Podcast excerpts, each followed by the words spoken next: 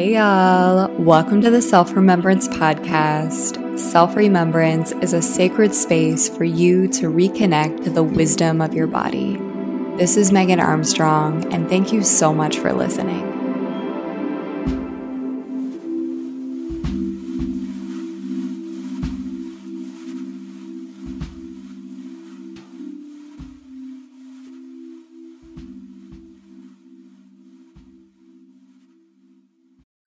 Hello, hello, everybody. Welcome back to the Self Remembrance Podcast. I am so excited to be introducing another absolutely breathtaking, powerful guest today. Today, I am sitting here with Kirti Srivastava. Kirti's pronouns are she, her.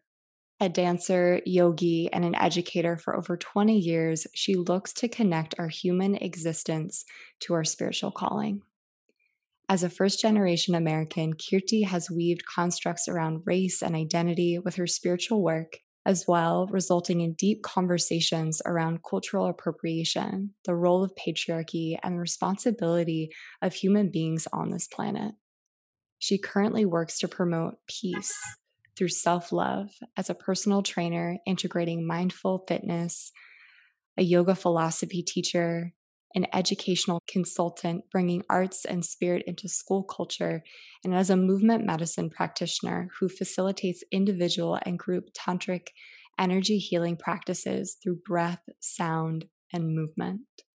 As y'all can probably hear already, Kirti is mm-hmm. a divine teacher and practitioner of all of the medicine that has come her way in her life. And I'm so excited to bring her into the show. Kirti, welcome.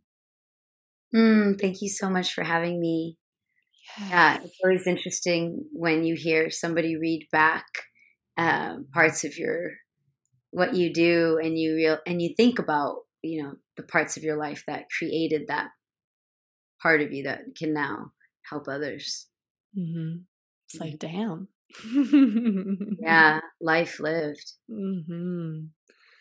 Beautiful. Well, Kirti, what I love to do on the podcast as we dive into our episode is bring all of our listeners into a space of grounding and of breath. Mm. So, for all of you listening, go ahead and take a moment and you may pause if you're in the middle of doing something, or if you're unable to pause, maybe you can just slow down a little bit.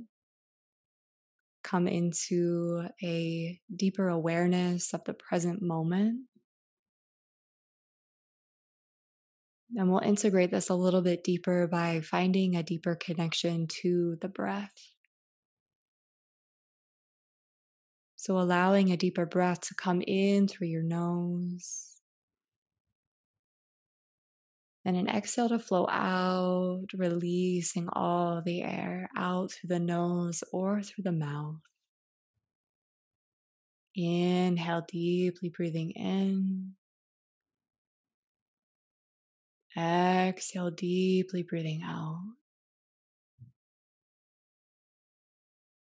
Inhaling, allowing this breath to open and massage and create space within your body, your mind, and your heart. Allowing this exhale to soften the edges for you to receive. Another deep breath in and deep breath out. And taking as many more of these breaths as your body is asking for. And when you feel ready to integrate back into anything you were enjoying right before we started to breathe, go ahead and do that. If you feel invited to continue to pause for a little while as you continue to listen, I invite you into that space as well. Hmm. So as we reintegrate, Kirti, the one question I always love to start with, especially after grounding and finding our breath, is what feels alive for you right now?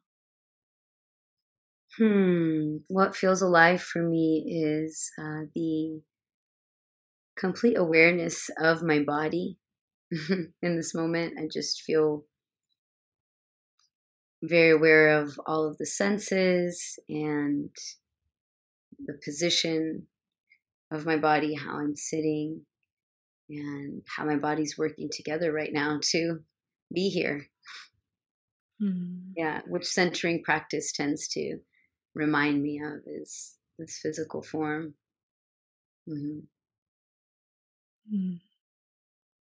Thank you. And what's so beautiful about that is so much of our conversation today is going to be focused on the body. Um, because as we are talking about soul medicine, the second season of the Self Remembrance podcast, something that, you know, for those, those of you who who don't know, I know Kirti because I take her classes. I go to her new moon circles. We've become friends. We have this community here in San Diego that um, is just so beautiful and so expansive. And Kirti teaches a lot of the time in those spaces. And so um, that's how I found out about Kirti's medicine, about her soul medicine. And when I invited her onto the podcast, I was like, we got to talk about what you do, what you offer, what you embody, because it's so, it is such a gift. It's something that needs to be shared out into the world. And so, y'all, I'm really excited to talk to Kirti today about non performative movement as a social movement that's mm. committed to liberation and authentic expression, which I know Kirti is also tied into the tantric practice that you're also very um, deeply into practicing and teaching as well. Mm. So I would love just like from that kind of beginning focus point, um, where do you want to start mm-hmm. when when reflecting on non-performative movement?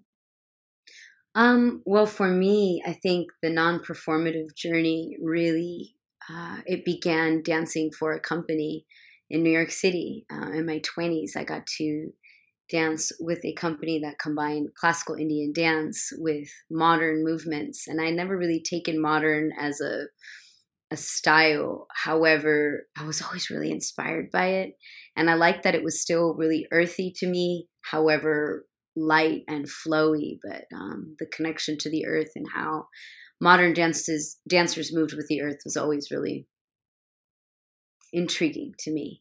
Um, so dancing in this company you know you learn pieces you drill you practice you go you go days months until you master a piece that then gets performed over and over and over and over again um, and in that repetition of performance there's an unraveling that occurs and I've just noticed that pattern over and over as a performer and as an artist. Um, you know, that was my dancing career in my 20s, but I, have been dancing since I was a child, you know. Um, and performing has definitely showed me this insight into non performative realms or non performative atmosphere, non performative energy that can be accessed and projected, you know, f- for the audience, really. Um, and if you're in a collaborative atmosphere with other artists on the stage, that non-performative energy can be exchanged with each other, and or let's say like in a dance class, right?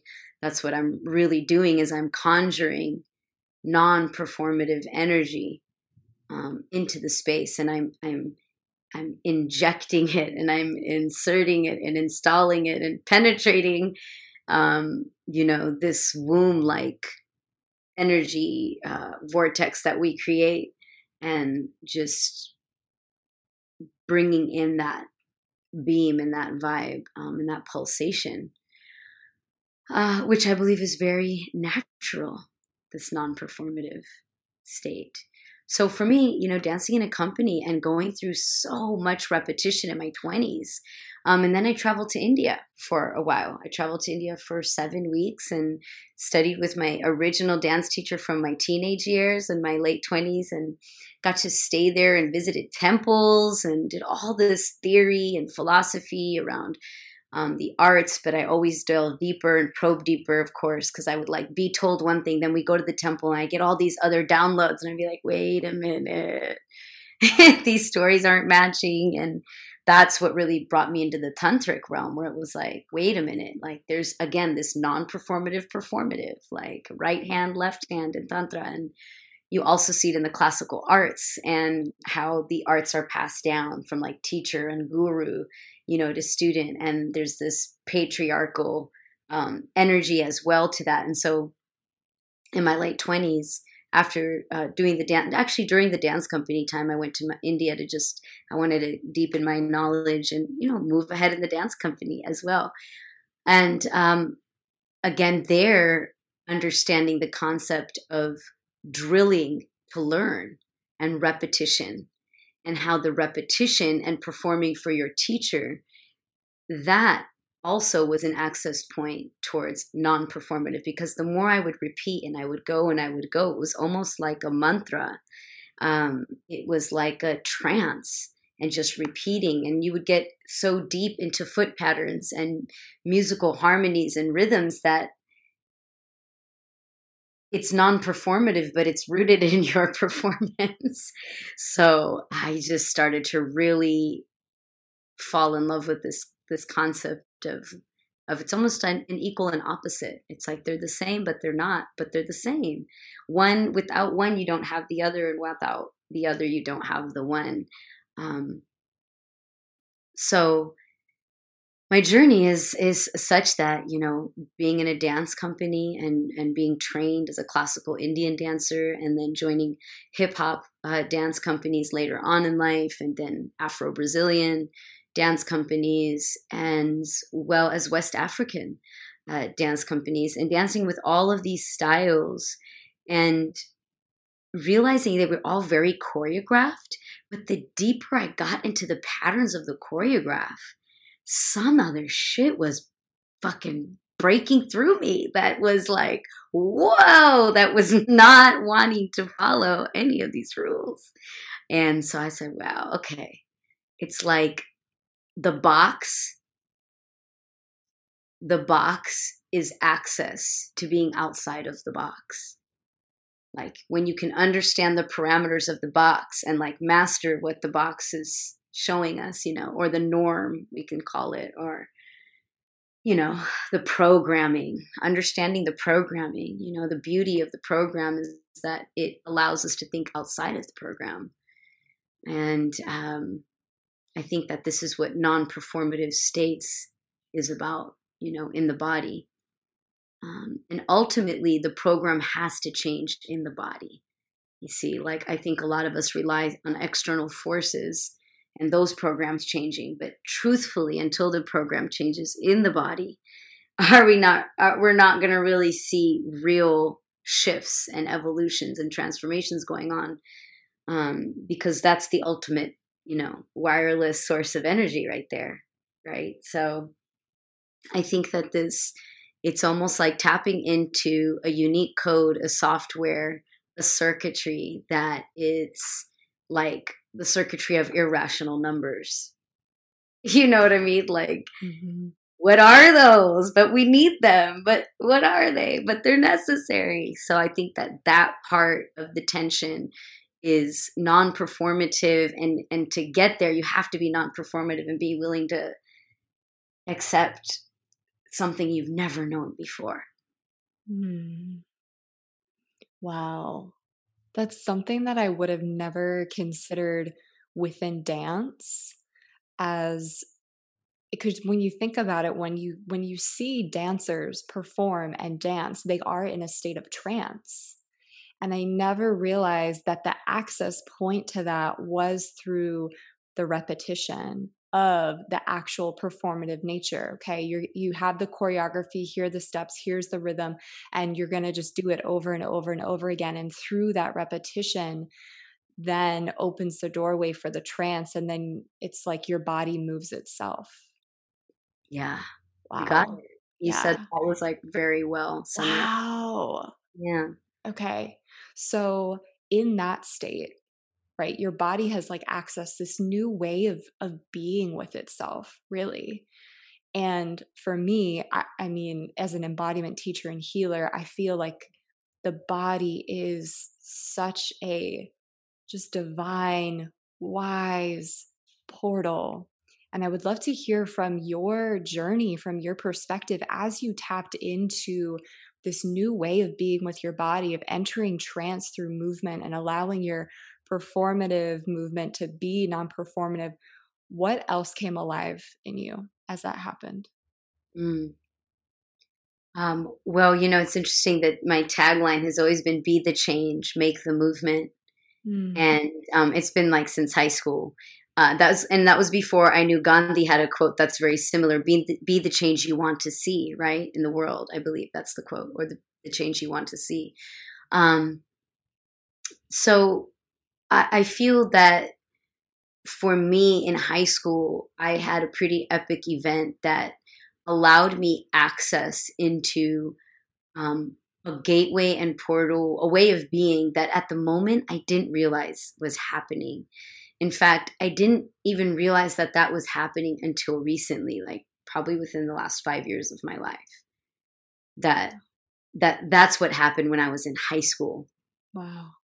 Which is wild. I mean, and I'm sure that somebody really if if I was listening to my story from the outside and didn't live it, I'd probably be able to really break that down for myself. Um, but probably have lived through it, it, it still blows my mind where I'm just like, wow, I have these memories of of magic and manifestation and abundance, power, um, energy, force, and just wasn't aware at that age. And now I look back and I'm like, that's exactly what was going on. Wow. Um, so for me, I think that, you know, in in high school is a big, big piece of my journey where the body started to be realized as a portal. I had gotten into a surfing accident in high school where my friend who uh, was riding on a nose rider uh, didn't have a leash on, and we both took the same wave. And when we got off of the wave, um, I had I had thought that I had timed it enough, long enough that her board must have passed wherever it had pa- must have passed beyond me, or I thought that I had stayed underwater long enough. But lo and behold, when I came up from the water, the board uh, hit me, you know, right, uh, like it's like between C one and and C5 on on the left hand side. And something about that impact you know eventually got me in a place where I was it was like either my legs will move you know or they won't. And if they move it could be 6 months it could be a year like I don't know. It's kind of just like it's something happened it's a spasm. It you know doesn't look like full paralysis, but you know, what medical doc, what doctor's going to say, like, she's definitely going to move her legs. You know, it's like if there's nothing. So that kind of was a part of my reality in high school. And um, so, you know, it, it was m- moments, days, months of kind of being on a, a mattress and just you know, figuring out like just realizing like you don't like move, all you can't move, or if you want to move and you can't use your legs like you've been used to using your legs. Um, so a big part of that was mag- imagination, and at that point, I was I was already a dancer. You know, like surfing was my it was like my identity building in high school and like just being a San Diego kid, right? Um, but I, I was always a dancer, and I've, all of my friends knew me as such. And I was also the one that always got the party started at all the dances. Uh, so you know that was was a big part of my existence. And then all of a sudden, it was like that's a, a reality that's not mine anymore. However, from the moment the accident happened, I always knew that I was going to move again, just because I was like, I'm a dancer. Like there was this thing in me that just knew so so clearly, like, I'm yeah, but I'm a dancer. Like that's not going to happen. And it was, I guess, it must have been such a such a belief, you know, that I would even, I would imagine dancing, I would imagine moving. I focused on I felt like I was moving inside of my body. Um, and kind of my gateways of imagination just really took off. And that that's really when I first started to feel like, oh, the body is it's a it's a gateway for wherever you want to go. And since then I just really focused on being a dancer and being an amazing performer. I wanted to make money, I wanted to be a performer, I wanted to tour, I wanted to do, you know, all of those things. Um and yeah, uh, something shifted, you know, in me this these last five years where it became the healing journey kind of made made me shift and look at, at movement from another perspective um, that took me back to like high school and how I healed myself in high school because the interesting twist of that story is I never went to physical therapy. I literally like my family my mom my parents had their own business so they were working all the time so i kind of was like at home. They sent me up with like food station and like but i i do remember like trying to move my body and like willing myself and doing different little exercises and i remember a wheelchair coming home um like that i had to go to high school and home and finish my senior year in a wheelchair and i just remember being like oh my god no. That's so not going to be my reality. Um and just went really hard, I, I suppose. Um, the truth is, so much of it I don't remember. I'm working on it. I'm working on it. I really want to remember, and um, uh, I've you know put together little parts and pieces. But the biggest piece I do remember is I was able to access parts of my body through my imagination and through belief and with no nothing else to do no other access. And so it was almost like this place of complete uh vulnerability and transparency of like i got nothing. Like yo there's nothing else for me to fucking do right now. Um and something whatever had to come had to come you know? Um so yeah lots of moments like that um, so I, I would say that that looking back at all of that now, I am reminded of those moments, but I hadn't thought about them. I hadn't thought about them for 20 years. And I started being reminded of those moments once I lost my job. And I was in a place, a similar place. It wasn't my body, though, right? It was a different sense of security, a different framework. And um, my I that's when I noticed like, whoa, my body's processing this like the same energy. It's the same energy. It's just a different canvas. you know what I'm saying? It's like a different painting, but it's the same energy. Um, and it's in a different area of my life, but it's like triggering all these same uh, places of disability, honestly. Um, yeah so then it became um, when all the, these all these injuries started coming back in my back as soon as I didn't have a place to be every day and have a high stress you know requests all day every day. I think once my body got into like rest and digest physically all of these things started popping up that were reflecting re- deep mirrors one after another like oh my gosh wild deep mirrors of reflections of lack of love, self love, um, just parts of me that felt robbed of voice and, and raped um, that I've not nurtured and, and and taken care of. All of a sudden, these wounds were like wide open, and I had lots of very wild downloads mental uh, thought patterns and uh, everything kept taking me back to this high school year. It's like this 20 year cycle thing that kept happening. And I was just like, wow. So I just had to like, at that point, I, I just let go again, you know, just like kind of like I was there again and I let go. And the body became yet again another portal. Um, and the movement that came through was movement medicine, really. And my girlfriend Golden is the one that named it that um, and and just coined it as such because she was like, "That's what we're doing.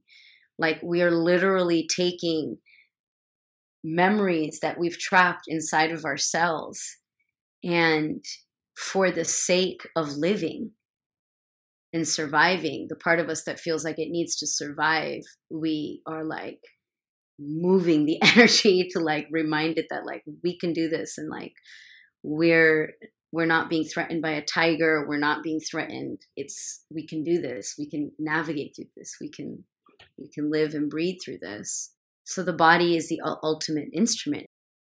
Connecting it to the repetition piece you see the body is an ultimate instrument because the body is ultimately earth. We are a collection of earth matter because our, our mothers eat from the earth, which is what builds our tissues, our blood, our, our all of our systems, our DNA. And so, you know, we're ultimately of the earth, and the earth is a combination of all of the elements. So we too are a combination of all of the elements. So when we learn to use the body to balance the combination of elements within our being by moving it, just like the planet Earth does with earthquakes and tsunamis and all sorts of weather patterns and seasonal changes to make keep to keep its atmosphere in balance. Our body is is doing the same. And if we look at nature also there is something about patterns. Isn't there? Everything in nature has a pattern. And if you notice, if you look at the pattern, it's not completely symmetrical. There's always an irrational number. And that's what makes the pattern so beautiful because that's what makes you realize like, wow, look at how in pattern the rest of this is. You know, it's it's really uh, an amazing thing. It helps you identify the pattern, the little switch of a leaf's veins or the spiral of a shell or the number of leaves on a rose bush or the number of petals right it's like you can see it over and over and over again and then there's an anomaly it's like wow look at this rare piece. So, in the same way, we have that unique representation in us as well. So, the, the repetition is the pattern. That's the sacred natural pattern, is the numbers. The numbers is our way to communicate with nature, that code of numbers, like you'll notice things are mostly in odd numbers in nature, right? It's like five sevens with the number of petal petals on certain plants, and then other species, it's like a different number pattern ratio that, that that's going on. And so gardeners are really skilled at understanding different plants and how to grow and nurture each plant uniquely. So, in the same way, the way dancers use number patterns is based off the natural rhythm of earth. What gives these number patterns to how plants grow? It's coming from the soil.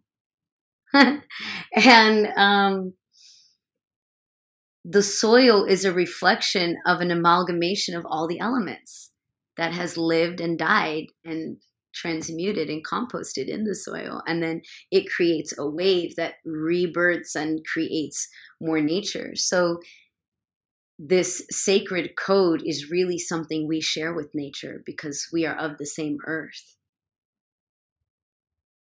And so the four pattern is a really common one in dance that you'll know, you know, one, two, three, four, five, six, seven, eight and we'll play within that eight pattern of one two three one two three one two three one two three one two three. And so what i started to notice was dance styles around the world this one two three pattern in samba in bhangra from india um, in in west african dance the one two three like this is a very up like folk rhythm that dancers use and it's an ongoing cycle you know um a lot of the dances in um, Afro-Cuban and Afro-Brazilian, one, two, three, one, two, three, one, two, three. It they're the four, causes for a pause, and that makes sense because if you think of the elements of nature, and there's four elements of nature, and if you think of most things that are the cycles of rebirth, it's it's an odd number of, of three. You know, so the one, two, three pattern is an it, it represents the ongoing cycle that it never it never really ends. The one, two, three, four allows you to play around a little bit more and gives you a little bit more space, if you know what I'm saying. Um, so when we repeat these codes, right, in our body, on the earth, and we add the story and the intention of what we're doing so now our thought patterns because we all we know that thought follows energy energy follows thought right what we feel is what we put out there. And so as we do that and we're following these codes we're communicating with nature. And you know it's not a woo woo thing. I mean it's physics it's binary code it's it's engineering. I mean the fact that we build bridges the way we do like it's all the same. It's the same geometry that's happening in our body.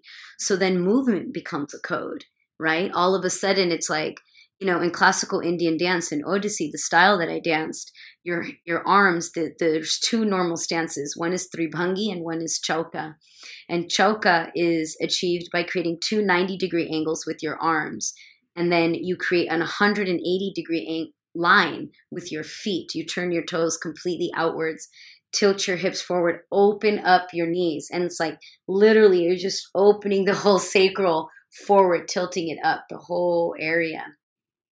And if you do the math, two 90 degree angles and a 180 degree line is 360 degrees. And so to me, that represents like the orbit of the universe. And that taps into Taoist concepts of the microcosmic orbit and the breath patterns within our body. So I think that dance, classical Indian dance, the way it uses number patterns and the earth, and then the stories of gods and goddesses, I mean, you're getting charged a lot. And so that is another piece of like, I think my body was able to just, the vessel opened up even more when I went to India and on my way home from India, I realized like I just spent like I, took my money, I wanted to invest in my teacher, and I realized like I'm not going to make money from performing classical Indian dance concerts. Like, what am I going to do? I just like spent this time and money and energy, and I realized, well, I needed to do it clearly for something.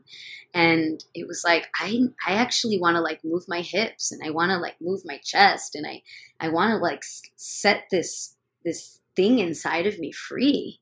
Um, and so that's what started to give birth to Dilse, which is from the heart, because I started, I felt such a heart explosion uh, in India of sensuality and of of just femininity and goddess worship. It was just mind blowing uh, that I was like, wow, the heart is just this awesome chamber um, and I was also healing from, you know, a, a, a quite abusive setup and relationship. So it was really powerful for me to, you know, use dance to heal mm-hmm. and I was sober. You know, I wasn't smoking, I wasn't drinking, I didn't do anything. I I was open to to you know encounters uh, of romantic kind. Uh, those didn't happen, however, because I the dance was just so satisfying and fulfilling that it was almost like I don't know if I, I might, we might, the world might explode if something, if I was to have any more. So I think that I definitely was projecting a very full, bountiful um, energy that I, there was a lot of flirtation, but never anything that um, was, was close in, in that way. Um, so yeah, the body as a portal. Where I'm like guiding to, to call us into next and it's something that you started to speak toward and i feel like those listening you know because as humans we have trauma we have experience and kirti you you spoke about like these multiple pieces of experiences and traumas and how movement allowed you to be in conversation and move that energy around and we live in a culture and a society that really wants to numb us from our bodies. And I feel like just through your storytelling of, of everything that you've experienced, you know, is such a testament to what is possible, what can happen when you don't numb yourself out from your body and its experience. And I would just love if you could take us a layer deeper you you described like the repetition and the pattern and the dance and and then you started to talk about the heart a little bit too and i want you to if you'd like to speak more into sometimes it's really hard to connect to our bodies and what has that practice been like for you to to connect with your body mm. to have a deeper conversation with your body to love your body and be in intimate space with it. Yeah. I'd love to hear more about that. Mm, that's a really good question. And first thing I need to own is I'm definitely still working on loving my body. So I am an ever evolving uh, student of that one, ever humble to this physical form that I've chosen. Um, so, what has the practice looked like? Or what has it even felt like?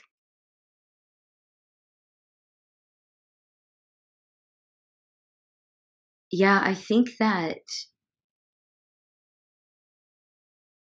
something happened within, you know, when when you do the pattern work um, with numbers and you start to feel how how actually freestyle is divinity choreographed if that makes sense. You know it's like imperfect is perfect. You're perfectly imperfect. It's like that kind of that kind of a concept.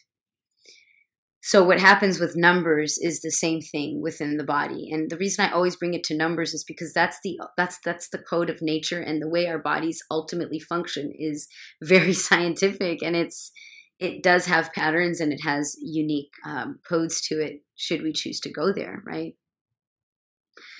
So the heart opening uh, is is really accessed through the practice. So i think it's a really good question because you've got to the the improvisational piece of it is is allowing your practice to come through which is that's the piece that is being outside of the box is letting your practice emerge, letting allowing your genius to come through. And then the box is also acknowledging the mental and the false belief systems that are limiting your ability to expand and express the way you know that you truly want to. And, you know, the truth that we live in a society that definitely it consistently numbs us from our bodies um, and, it, and the biggest way it numbs us from our bodies is it literally tells us how to think about our bodies right? Um, and so we're numb to what our bodies actually feel and they're instead overwhelmed by our mental thoughts so some of the practice around that is we want to reverse that code. We just we and the way numbers work addition and subtraction. They're equal and opposite right? Multiplication and division equal and opposite. Um, you know everything always has this up and down and the reason it has this up and down is that we go through the middle the in between to create a third option. So we've got to know the duality of life to then create this third option. And that third option is your manifestation of your practice. And what is that going to look like? Now, again, because that does come from the norm, what does the norm look like? Well, I would say that the practice came from trying lots of different things, trying lots of different things to feel better and being open to trying lots of different things. I mean, I was like, did the raw diet, vegan diet, paleo diet, um, keto. Before that, I was like, did Weight Watchers. Before Weight Watchers, um, I did, oh, Atkins before Atkins, I was like probably one of probably the first people that did Zumba when Zumba was on VHS. Um, you know, it's like I've tried so many different things that I just kind of have had a library of things that worked and didn't work for me in terms of like my diet. That's how my diet worked. And that's why now I'm a flexitarian. You know, I'm like, I do what I feel and I feel what I do. That that's how I eat. And I my thing is like no shame, no guilt. And I noticed that that's exactly my dance structure as well is like no shame, no guilt with my body and my movement and how I move. Because that's exactly a representation of like that's my earth, that's my planet. Like this is me in my orbit. And um and it puts sends out a wave. It sends out a wave of energy out into nature that nature gets to respond and let me know that like right on. And then and then in certain settings and systems you might hear a different response. It's like a different rhythm a different beat. And it's like okay how do you move to that? Um, so adaptability and agility is a big part of the practice for me. I realized quickly from from living such a choreographed artistic lifestyle and then from being uh, serving in a in a family that had a family business most of my life, family restaurant business, uh, being quite an overachiever, you know, uh, in school and like in my degrees and academic study, and you know, eventually running organizations and getting involved in um, high level positions of charter schools, and like in in doing all of that, it literally was just like me being very service mode and service oriented. And then even as an artist, when you dance in a company, that's so giving of your body and so giving of your like performance and your creativity. Because it's not like oh i want to move like this on stage tonight.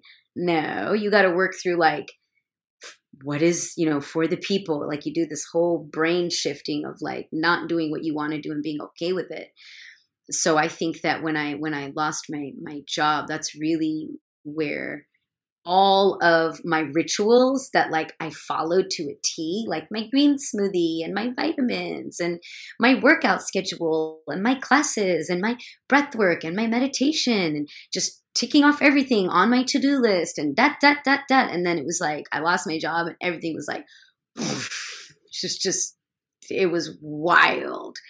Um and that's when the ultimate practice emerged for me.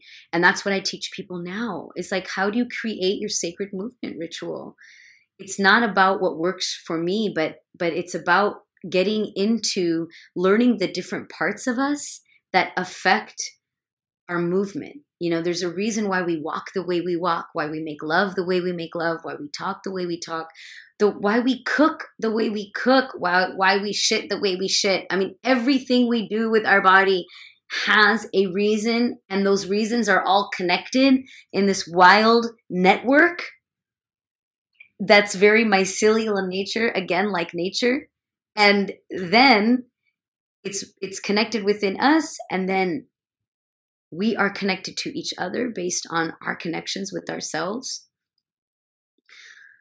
so I feel like the practice is um, really got to come from you, and what it has to involve, what it must must must involve, is breath, movement, and sound.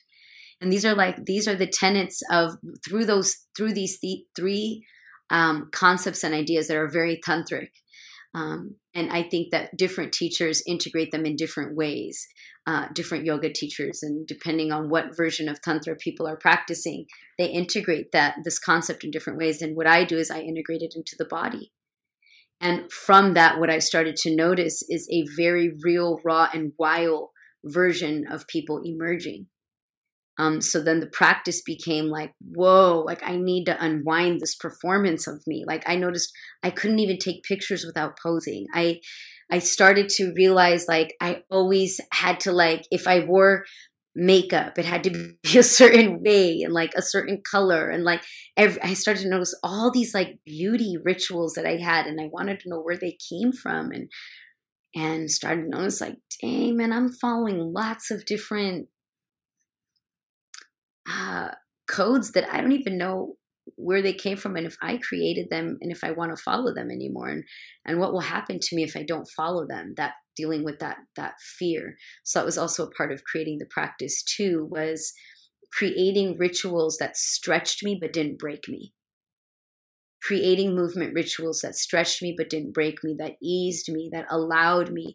And whether these were rituals to rebuild sensuality with myself, um, you know, after whatever types of intimate trauma that occurred for you um, then again it was it was still it had to be a gentle invitation you know it had to be flirtatious and it had to feel like i was um, i was willing to do it um, so i think that that's a big piece of creating that and you know having the patience uh, and not being pressured by time for healing to occur is a big part of my practice as well because I noticed whenever I rushed myself, I would be filled with guilt and shame.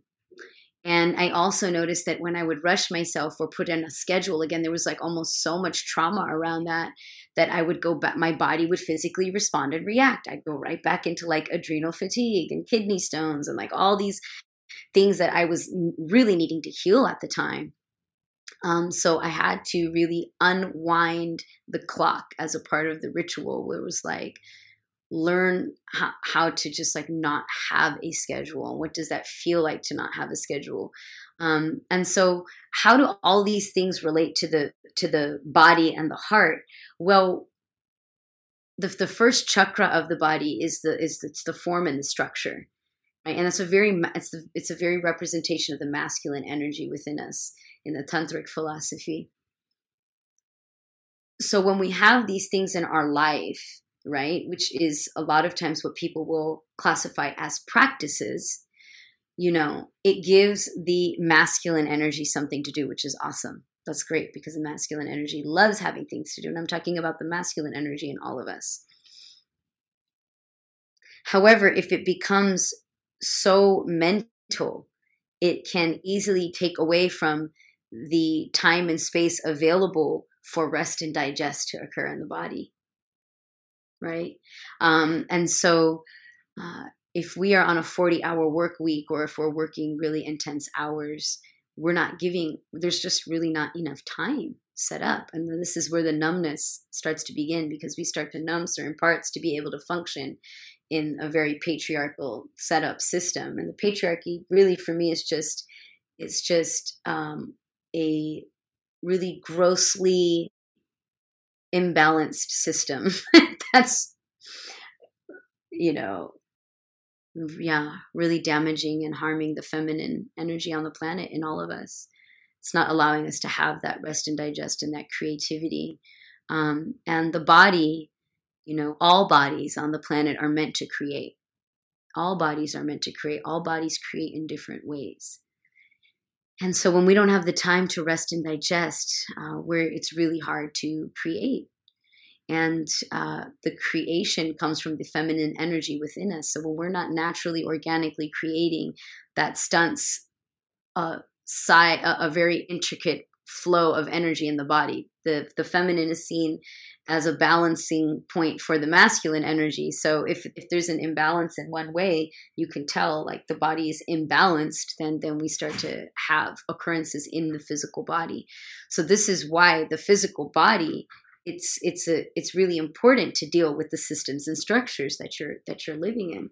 So when when you're creating a practice, you know, my practice started with um, eating slower, you know, and I know that's like a really common one. Um, and whenever i did some work around body image and stuff that was in practice and so i actually like brought that back but in a different light it was like let me eat slower to just really eat slower because i have the time it wasn't about anything else but just like savoring the moments um, going outside at times of the day from from teaching that i would never be outside.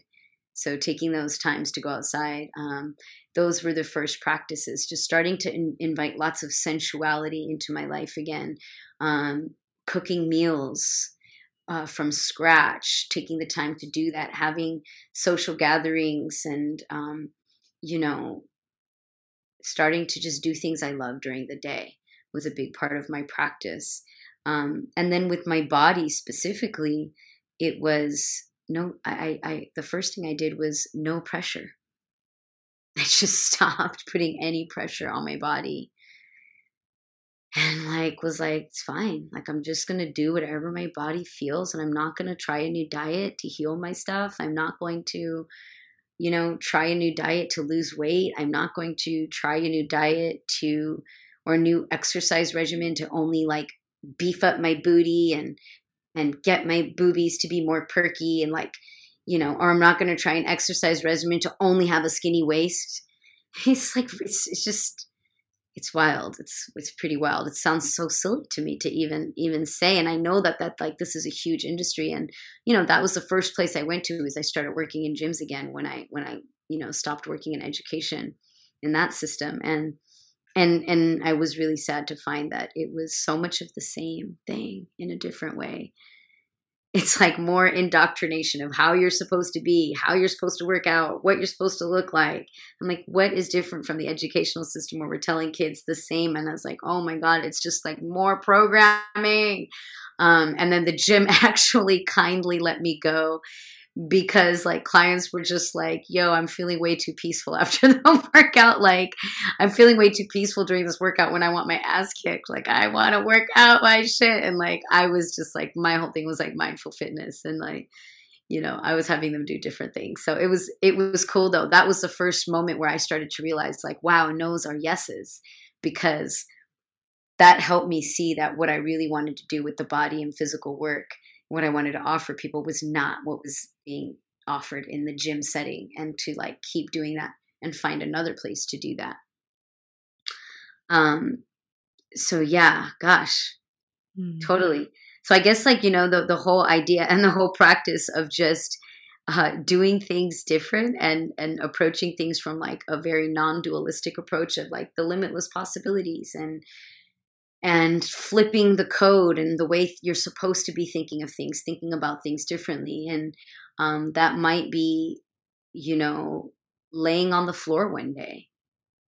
Um, that might be when you wash the dishes balancing on one leg. That might be you know, doing a certain stretch when you watch a movie or massaging your partner, like, or giving that each other a head massage while you watch a movie. Like, these are all just like different things and different ways of connecting to the senses that, um, you know, I'm, I've, I've moved away from routines, um, and, and like practices that are, are too scheduled because I find that there's more beauty in creating a lifestyle and a lifestyle that's very organic and driven by natural desire, not a conscious, like, if I do this, this will happen. Because the truth is, that's not always true. There are plenty of hardcore, you know, health nuts that are that have cancer. Mm-hmm. It doesn't always work that way and I've, I've noticed that with my health journey and like you know with this accident and just navigating different things with my body and and relationships you know these are the two main forces in my life is like body and relationships.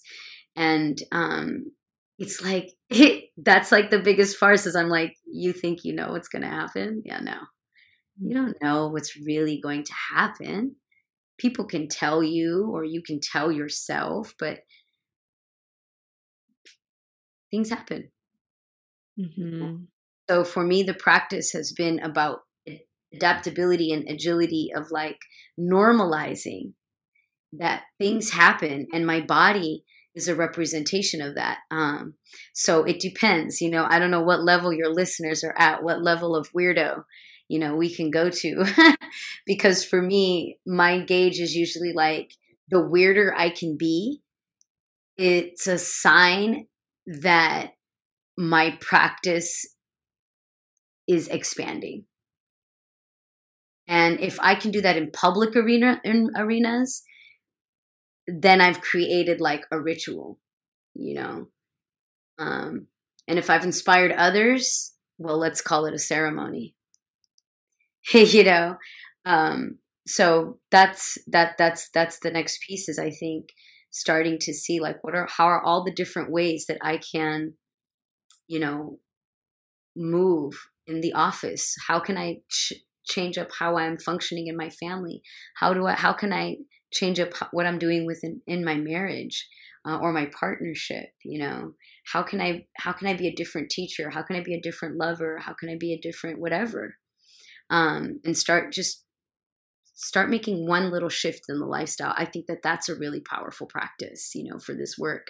Because the truth is that there it once you think you get it it's just like another wave is going to come. So I, I i feel i i so uh whenever i work with people i don't i'm not into the like 28 days to this and or you know even like even our week courses it's just kind of like there's this whole you know idea and concept that like these are shifts that we've started. Add these shifts in see see what happens for you and then come back around and see if you're ready to develop and build on those shifts. But it's never like sign up for a year you know and like just take all the courses at once. It doesn't work that way. Mm. um so yeah i think a practice has to be developed over over time It has to be very flexible for me the type of person i am I, I, I do understand some people need routine and they need like alarms and things of that nature however i'm really ready to um yeah leave all of that mm-hmm. Mm-hmm. and ultimately what you're describing is you know within your own journey and then what you're offering to the listeners is like deeply listening to your body, deeply listening to your soul. What is the soul and the body asking for? What is it guiding you towards? Just beginning to notice and witness.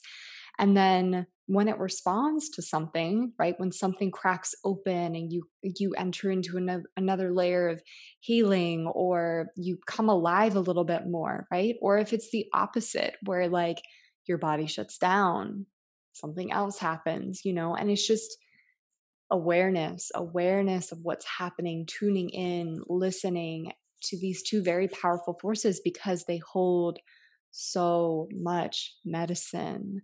And Kirti, I just am so grateful that you've been interweaving, you know, hey, this is what's working for me. This is like, this is my practice. This has been my journey. And then also like offering and like, you can try this and you can try that. I feel like within this um, space of connection we're creating here, it's right. It's like you're offering your story and you're offering as a teacher, because that's what you are as well. So I would love if there's anything else that hasn't been spoken into the space that you want to share on whether that be within your own journey whether that be um, something to offer the listeners just anything that that just you feel that you want to speak into the space to mm-hmm. yeah just invite in a little more expansion um, i think that you know the piece about the heart is is a big one that you know ultimately why we're listening to our bodies um, what we're doing really and and I think this might be a might be help those who are new to thinking of your body as like wait what do you mean? Like my body as a is it as a separate entity or is it me? Like what do you mean? How is my body one? Is it different? Well it's both. It's both right? It's it's it's like our it's our it's our it's our best friend but we are the relationship um, that is there between us and our best friend. It is our lover um, but we are that we are that romance that exists between you know us and our lovers. Um, and so the heart opening piece is big because when we show up for our bodies and when we listen to our bodies we're showing up for parts of ourselves at different ages and different stages throughout life when we didn't show up. So we're actually filling up the places where there's been lack of attention, lack of care, lack of love, lack of being seen, lack of being heard, lack of being felt, lack of affection, lack of true intimacy. And we're we're showing ourselves that external forces don't really have the ability to affect this internal beam of love and light. Um, so, whatever practice you choose as your movement medicine, you know, whether you're an athlete, whether you're making love, whether you're a dancer or you're a chef, you know, um, or you're breastfeeding, giving birth. I mean, there's so many different ways of activating your body all day long, sleeping, resting, walking, running. And believe it or not, from my story, even not moving your body, not feeling like you can't move your body at all, is actually moving your body in your imagination. So, all these ways of moving, we're actually, the way we move in all of those actions is rebuilding a relationship with parts of ourself in different ages and stages of life. So we have the opportunity to move our body in every moment, to rebuild, to remember, to resource love, the ultimate love of the divine. And what's beautiful is there's infinite moments. So we can start that, you know, right now. Do something that you truly know that you and your body crave in this moment. And that is the heart opening exercise. That when you choose something that's in full alignment with your purpose on this planet and you've released all conditions of loving yourself and owning this purpose of yours on the planet. And then you change your movements and you affect your actions and you you're willing to shift and evolve your thought patterns that's the heart explosion you know that's the ultimate practice and living that way moment to moment is a possibility through the body. Mm-hmm. So yeah, I just wanted to let that come through. I hope that it helps tie up any loose ends of, you know, my circular communication style. um, you know, and just know that, you know, what I speak, I speak from my truth and from my experience, and I would never share anything that I haven't felt myself and I never share a move or a movement that I I haven't experienced for myself. So, you know, please receive any of the information today with an open heart. And what resonates, please take it and cherish it and evolve and grow with it, remix it, you know, add your own sauce to it and deliver it. And um, whatever didn't resonate and didn't land with you, all good no need to take what doesn't land with you that's that's a really big step in creating your own practice is you don't have to believe anything that doesn't resonate with you and your body. You have full right over that. Yeah. So incredibly powerful and i feel like kirti what you spoke into this whole time is of course it's this self practice right? It's it's this experience it's this journey that we're having with ourselves and then as you were speaking more into it of course the more it becomes expressed then it becomes the collective right because as you said throughout it's like we're we're connected to each other as a collective and so this medicine that we receive from ourselves, that we come into expression with ourselves, that we embody ourselves, right? Then just becomes this ripple effect. And I feel like that's where, you know, that the movement part of, I would say, like your vision, your life's mission starts to come alive. So, yeah, for all of you listening too, just knowing that, of course, whatever you cultivate and create within a practice for yourself, for your healing, for your life's journey, to get in deeper touch with your soul medicine, your body medicine, of course, is for you. And you're inspiring everybody else.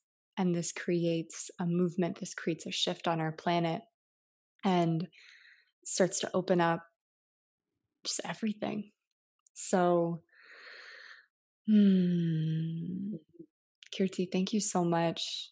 Hearing your story, you know, because we've we've been friends and we've been you know in community together and moving our bodies together and having ceremony together and just to be able to sit with you and hear more about your story more intimately and what it's been like to walk through it and what you've learned and what you still have yet to learn but you're excited to to learn and you know has been such a gift um And I know that everybody listening has received so, so much.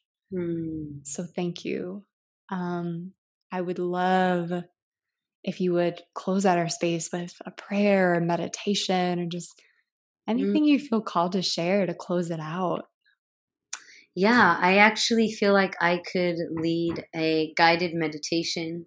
In this guided meditation, um, going to invite you to meet the part of yourself that represents your movement. You know, the part of yourself that represents how you move, how you move your body.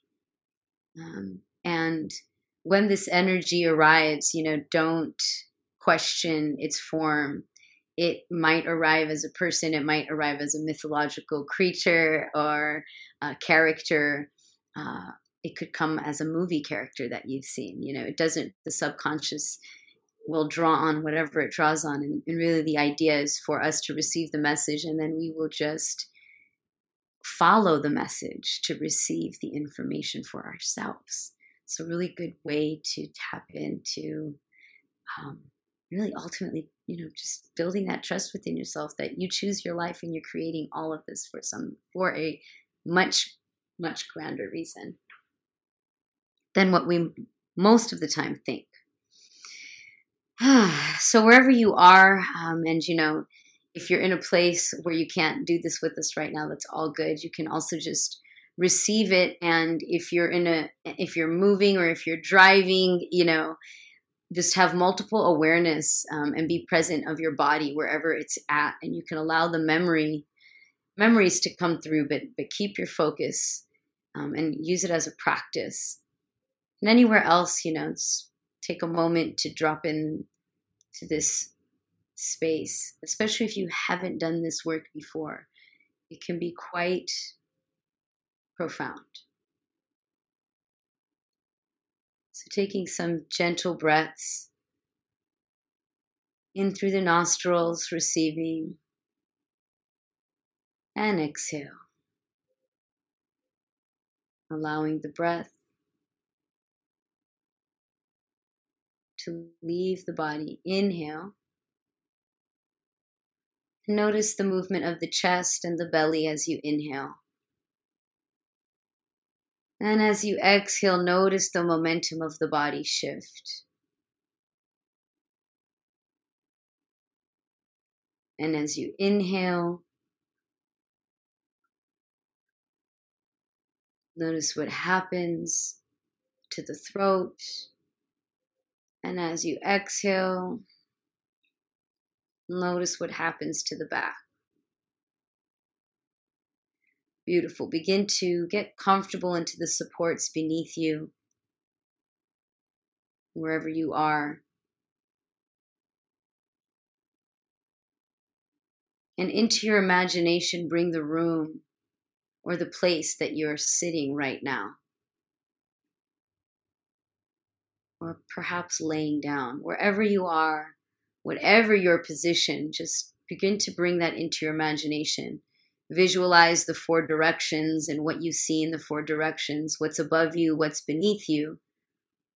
In this moment, just drop in to the visual memory of the place where you just were.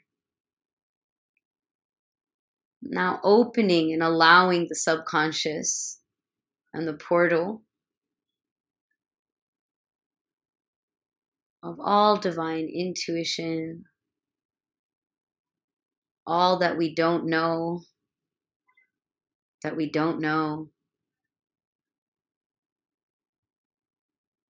memories and feelings that serve a purpose. We open up that space. And as we open up that space, we begin to imagine a place in nature, any place. And in that place of nature, begin to allow the current room to dissolve, the current space you're in, and allow it to shift in the setting, allowing the walls to dissolve, allowing the ceiling and the floor to shift and evolve with grace, creating a whole new scene and place.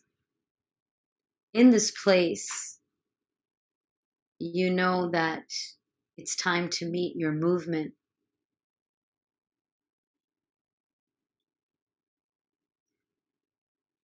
How your body feels, this part of you that is tuned into your physical health, how you physically move your body, how you express your desires, your sex, your wants, your needs, your desires. You're going to meet this part of you.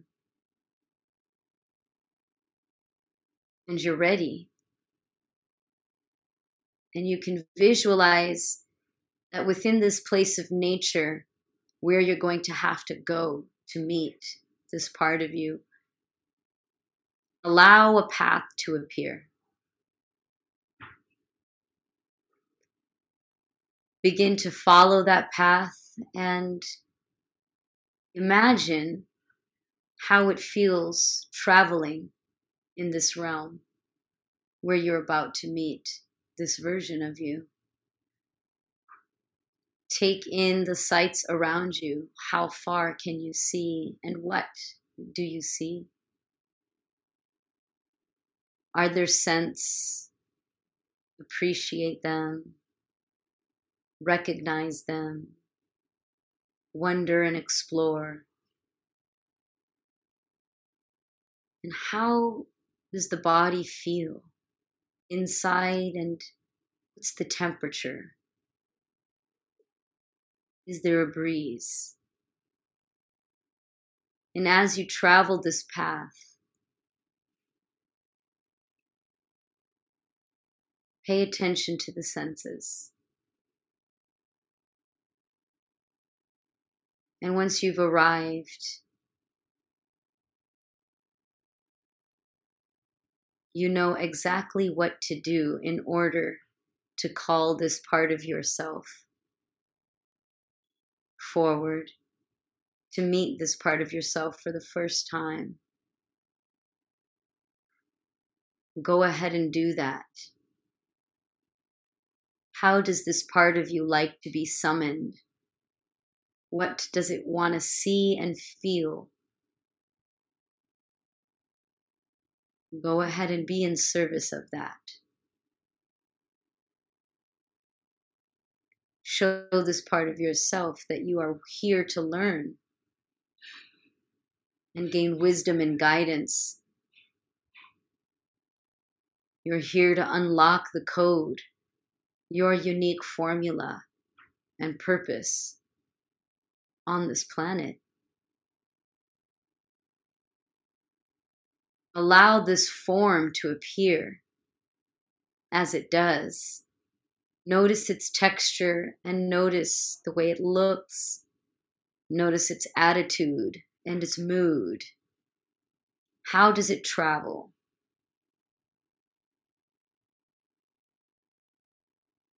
What is the emotion towards you, this part of yourself. Witness the emotion and try to communicate.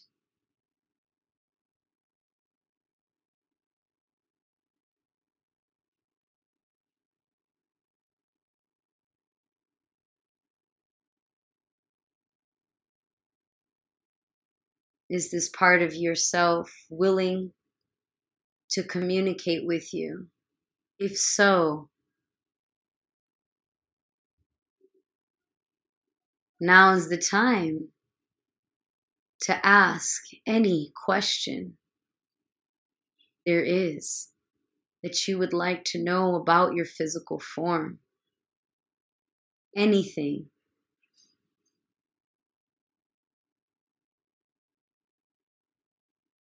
And your only job is to listen and witness and pay attention.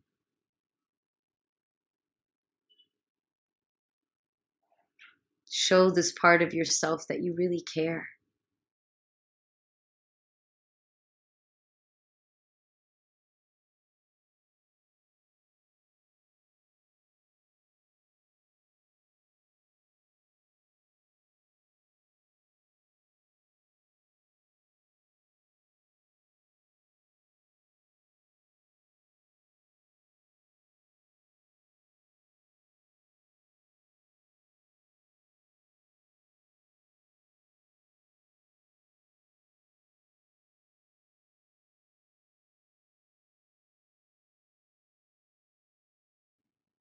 Receiving more information. Ask this part if it's okay to come back and visit and see and check in and tune in to gain deeper wisdom of unlocking and uncoding and remembering and rewilding. And finally, see if this version of yourself, this physical form, representation of your physical form, is willing to produce a totem of this parallel realm of your consciousness or existence to remind you that this relationship is very real.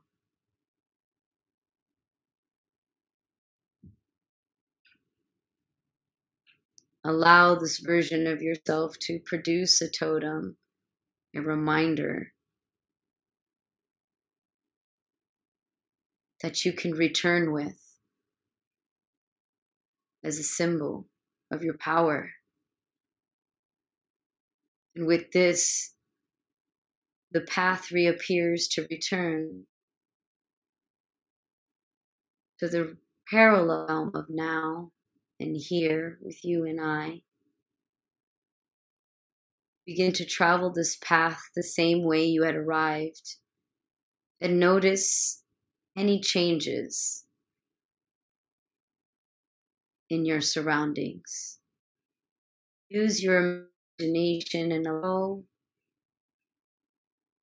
the pace of your breath to determine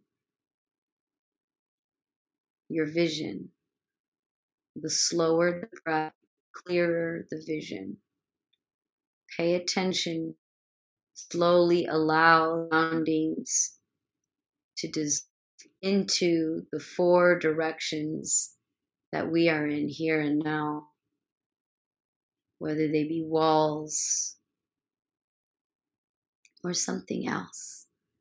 Allow the ceiling and roof to re emerge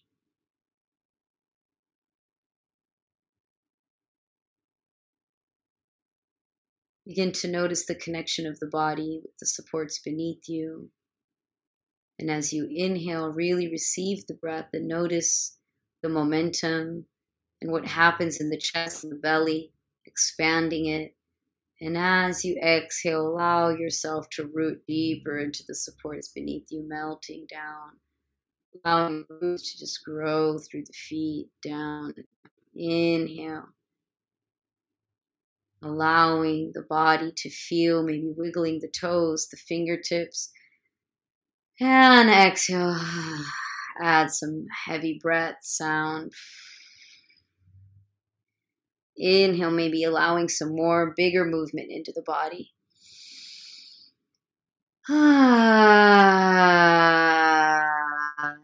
Exhale, fall of emotion and sound, leaving the body as many of those breaths as you need. And really allow the eyes to be the last thing to arrive.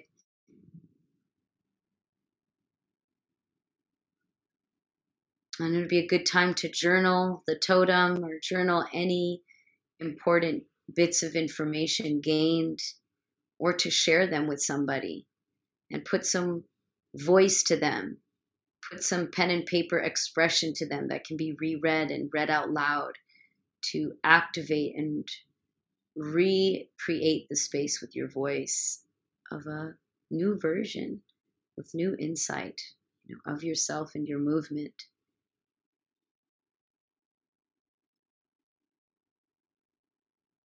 Beautiful. Give thanks. Ashe, Aho, Amen. And let it be so. So it is. Tathastu. Om Shanti Shanti. Kirti, thank you so, so much.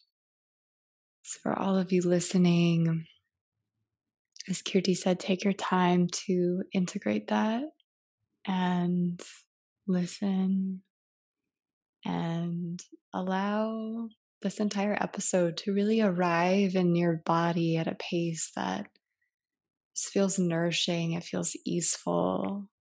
And what's so beautiful about the wisdom of the body is your mind, of course, was active in listening to this episode and you were probably saying in moments, oh, wow, oh, I want to remember that. Oh, okay, that's a practice I want to do, right?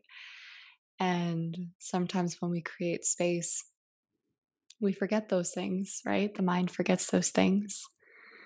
And what's so beautiful about the body is the body will always remember mm. what you've heard.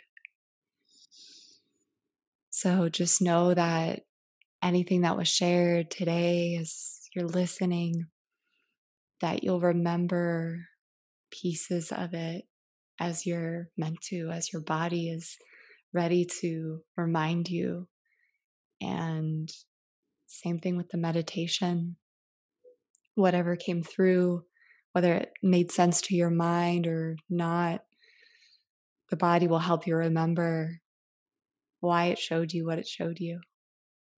Mm. So, Kirti, again, just thank you so much for embodying what you teach, what you practice, what you share with the world. Thank you for having me. And um, I'm just blessed. Give thanks to all of our ancestors, whoever is here listening to this podcast. Um, did whatever needed to be done for us to all be here right now in this moment. So give thanks, give thanks to this soil and this earth that our mothers have eaten from to create us. Mm-hmm. Very thankful for all of us on this planet right now. There's so much uh, work to be done, and we've also done so much work. Yeah, absolutely. Yes. Mm. mm.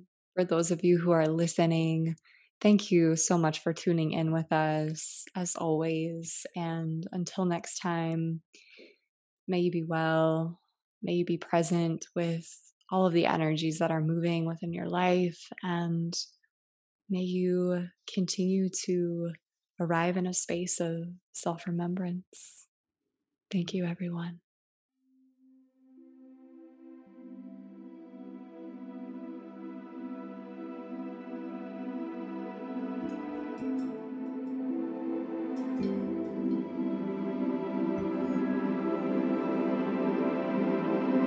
So much for tuning into this episode. Self remembrance is a sacred space for you to reconnect to the wisdom of your body. To learn more about our offerings and join our community, visit self remembrance.com. Thank you so much to Terry Griffin for the incredible music at the top and bottom of this episode, and to all of you who are ever so present within our community. This is Megan Armstrong, and until next time, sending you love presence, and self remembrance.